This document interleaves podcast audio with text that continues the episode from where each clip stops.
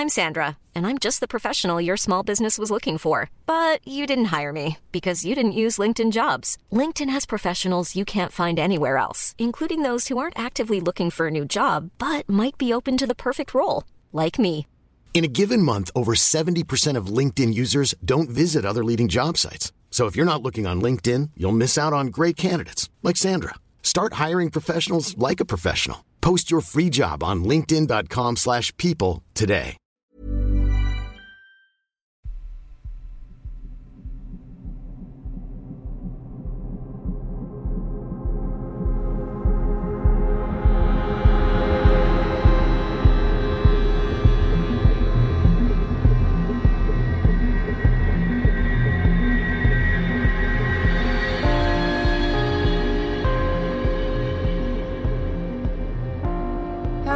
Welcome to day 17 of 31 Days of Terror. And I have five spooky listener stories for you today. And story number one comes from Tonia.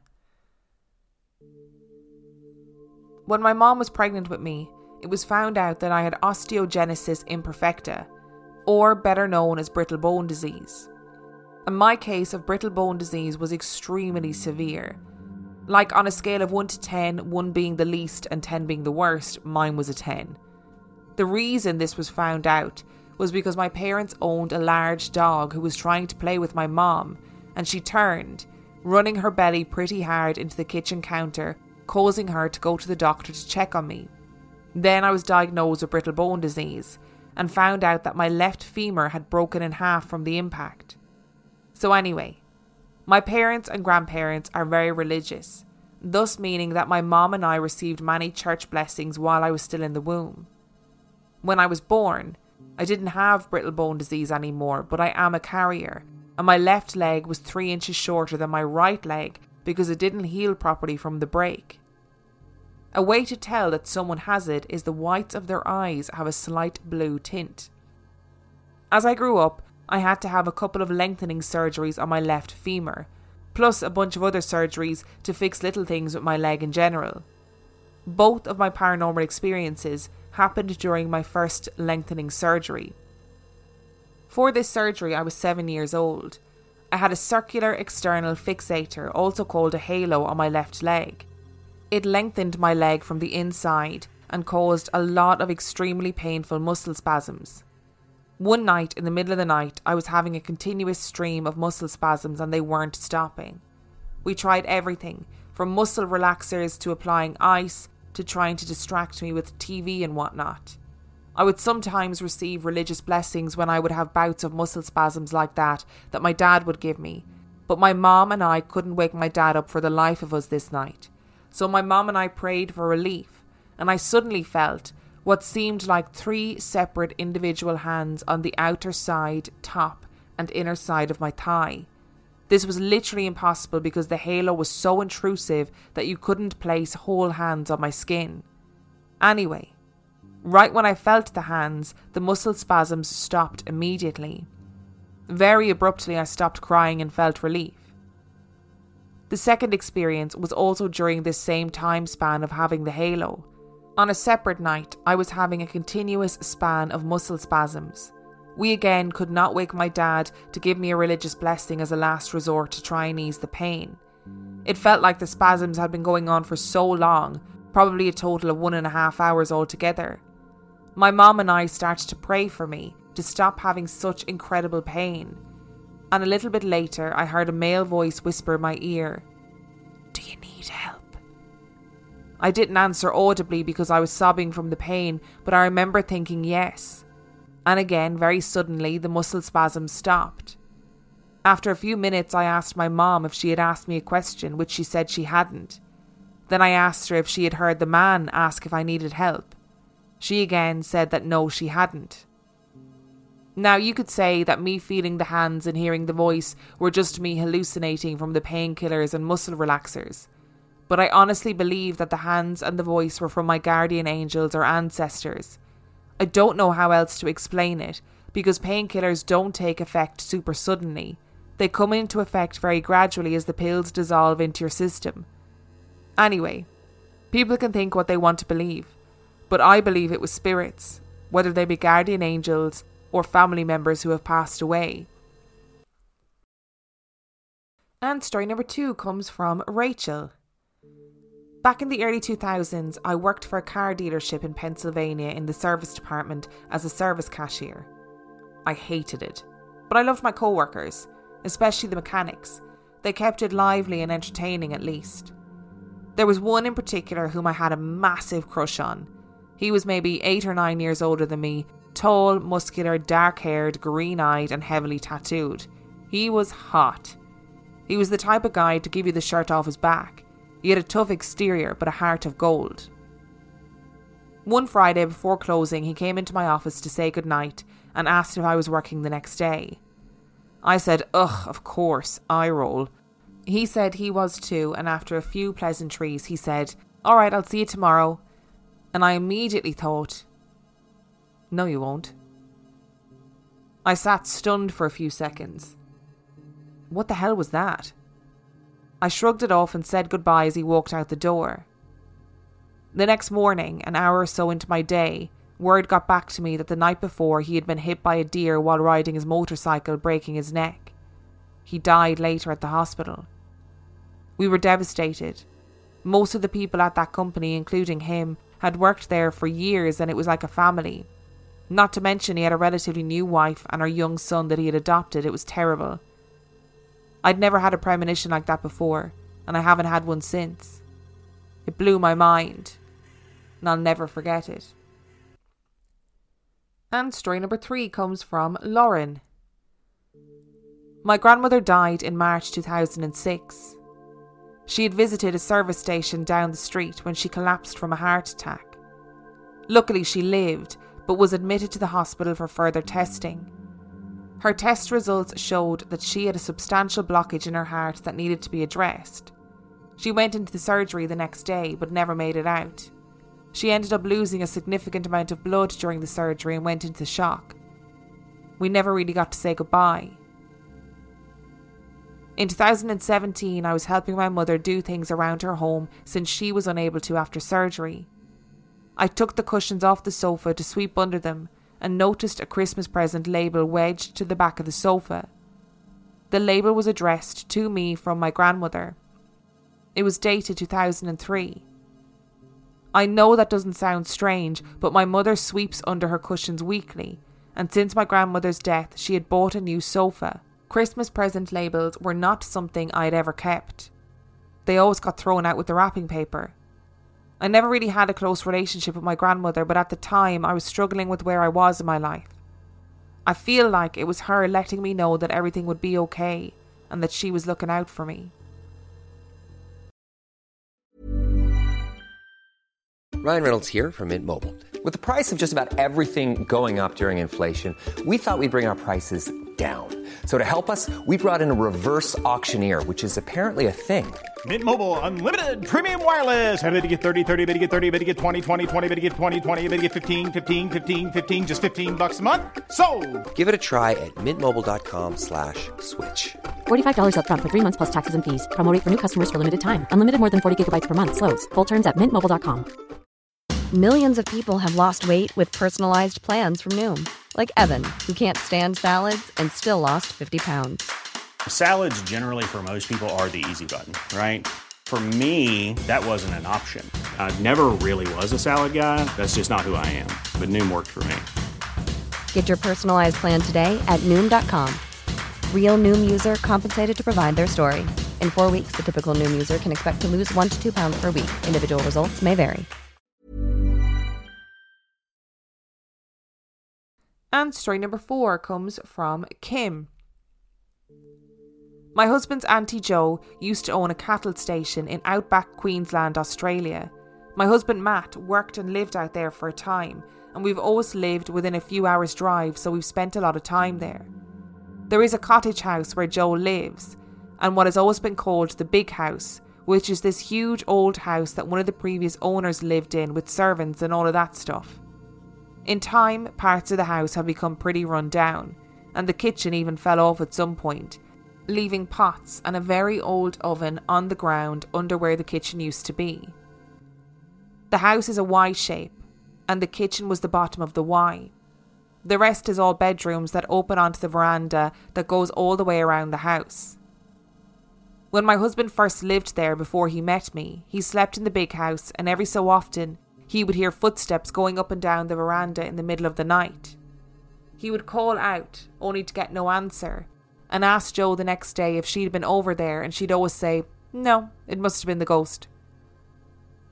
They thought it might have been the ghost of a servant, because it always sounded like they would walk into the empty space where the kitchen once was, and the door would always be open. The door opened to nothing now, so they would lock it and put a chair in front of it, but the next morning the chair would always be against the opposite wall and the door would be wide open. The door only stayed closed when they eventually wedged a big rock in the gap between the door and the floor. A fair amount of time went by. Matt and I met, dated for a few years, and I would go over to the big house while he and Jo did cattle work when I visited on the weekends but I never saw, heard, or felt anything weird. Just talked to the old ginger cat that always hung around in the house. One time, Matt's brother Sam came to visit, and they both stayed in the big house one weekend. It was the middle of the night, and Sam felt someone poking his leg. He opened his eyes and saw a figure standing by his bed. Okay, Matt, you got me, he said. But the figure just walked out the door and down the veranda. He got out of bed and went to look and watched the figure walk down the veranda and disappear into the darkness, not making a single sound on what usually was a very creaky old wooden floor. He asked Matt the next morning, and he swore it hadn't been him. A few months later, Matt and I slept on the veranda of the big house in a swag because we had our dogs there, so they could just sleep next to us. I was scared because of the poking story, so I just lingered on the edge of sleep. Sometime in the night, I felt a slap on my forehead. I woke up thinking it was a ghost, only to see Matt's arm returning to his side, and I laughed and slept better after that. And story number five comes from Colby. First, I would like to preface this story by telling you that I'm a 5 foot 9, sometimes manly guy at a weight that is average for that height. However, none of this has anything to do with this story, as I was a lanky nerd when this happened. All jokes aside, though, this was something that really messed with my head, and as much as I wish as I had a real explanation for this, I really have nothing other than a theory. Hopefully, after everything you've heard and read, you can shed some light on this for me. When I was 18, I was doing terribly in school. I was going out on the weekends and partying, and my parents finally had enough of my behaviour and kicked me out of the house. I can't really fault them for that. After all, I was a bit of an ass. But reaching out to some friends, I found a place to stay with a buddy, his girlfriend, and their young kid. We ended up working out a payment agreement, and I ended up taking the kid's room. It was a little larger than he needed, I guess, and he got moved into a smaller room. But he was fine with that, and everybody seemed happy. But that was pretty short lived for me. A few nights later, I was lying in bed catching up on my Lovecraft when from the corner of my eye I caught the bedroom door gently begin to open. Now, I'm not going to lie, I nearly shrieked at first, but then I started to realise that I probably just hadn't shut the door all the way. So, feeling a bit foolish, I got up, fully closed the door, and then went back to my book. But a while later, the same thing happened again. So I automatically think someone's screwing with me and I get up and look out into the hallway. And of course, it's completely dark and no one is there. I like to consider myself logical, and I think, well, they do have floor vents for the air conditioner, so clearly a breeze must be catching the door and it's not latching right. But either way, that night it doesn't happen again. But unfortunately, the next night it does. Only twice again. Then the following night, the same thing. It's only after a few nights, however, that I finally realise that it's actually starting to open more aggressively. It's not slamming into anything, but it's opening a little more quickly, just a faster pace, and then stopping midway. So, yes, I was a little freaked out at this point. The next day, I finally caved to my friend and tell him what's going on with the door. He checked everything and it looked fine, and he mentioned that he too thought it was the vents, but we agreed on putting in a new doorknob with a lock on it. And what do you know? There's no problems that night, so problem fixed, right? I wish. The next night I was lying in bed, and I swear to all that is holy and unholy, I heard that doorknob try to open. I stared at it for a while, peeping out from my covers, until I finally got the courage to spring to the door and fling it open. And before me was nothing but a dark hallway. No sounds of anyone moving, just the sound of air being pushed through vents. That night, as you can imagine, it took a lot of willpower to fall asleep.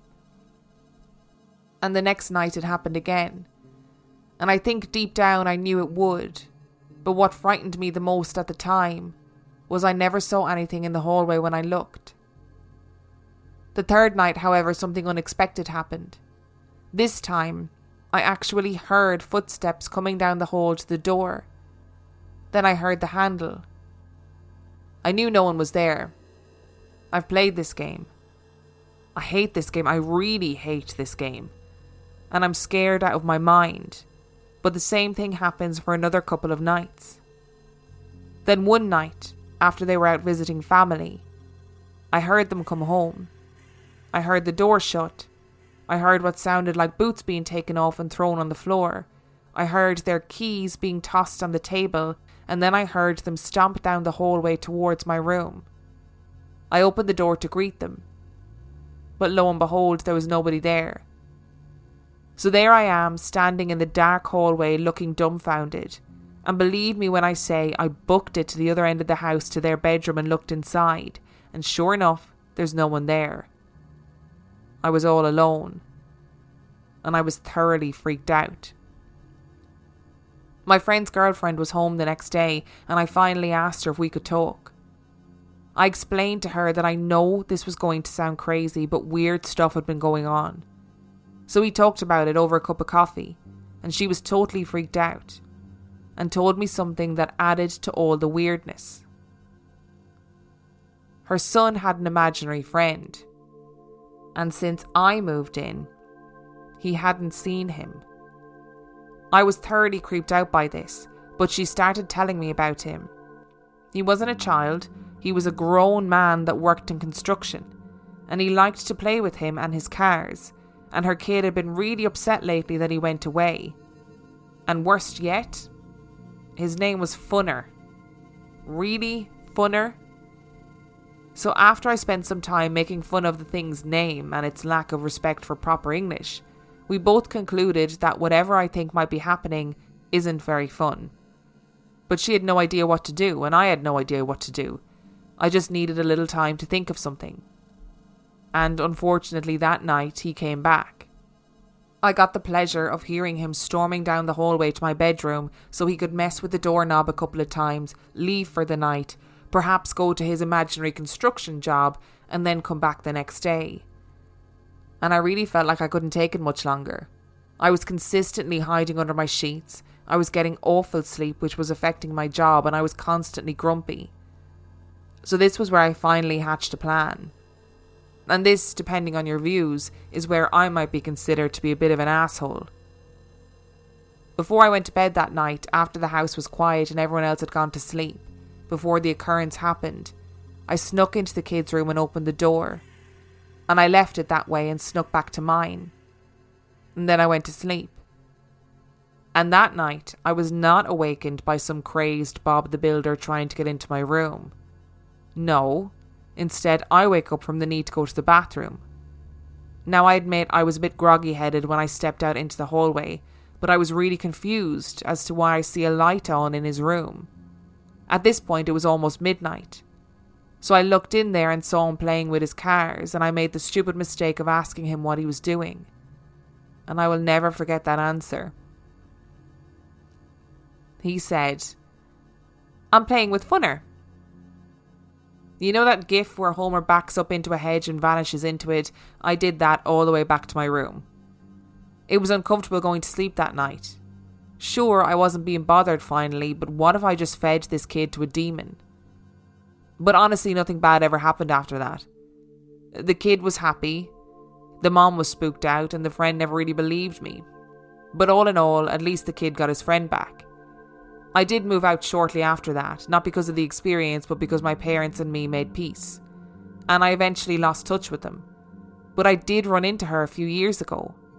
She told me she had asked him a few times about his imaginary friend, but he always said he never remembered him. Maybe that's for the best. But still, I gotta think that has to be rough for the imaginary friend. Although, truth be told, wherever he is, I hope he's out there telling the same story somewhere about how he scared the hell of some poor kid on a nightly basis, all while trying to find and play with his little buddy. Personally, as crazy as it sounds, I think whatever it was didn't even exist until this kid imagined him, and somehow that was strong enough to make it real. But at least he didn't imagine porcelain vampire dolls that could only enter your room through a mirror. Yikes. Thank you so much to Tonia, Rachel, Lauren, Kim, and Colby for your stories. Thank you so much for listening to today's episode. If you would like to send in your own spooky story, you can do so by emailing it to real life ghost stories podcast at gmail.com. And you can also check out our website, real life ghost stories podcast.com. And on that note, we shall see you tomorrow.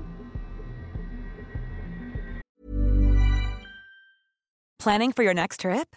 Elevate your travel style with Quince. Quince has all the jet setting essentials you'll want for your next getaway, like European linen, premium luggage options, buttery soft Italian leather bags, and so much more. And is all priced at 50 to 80% less than similar brands.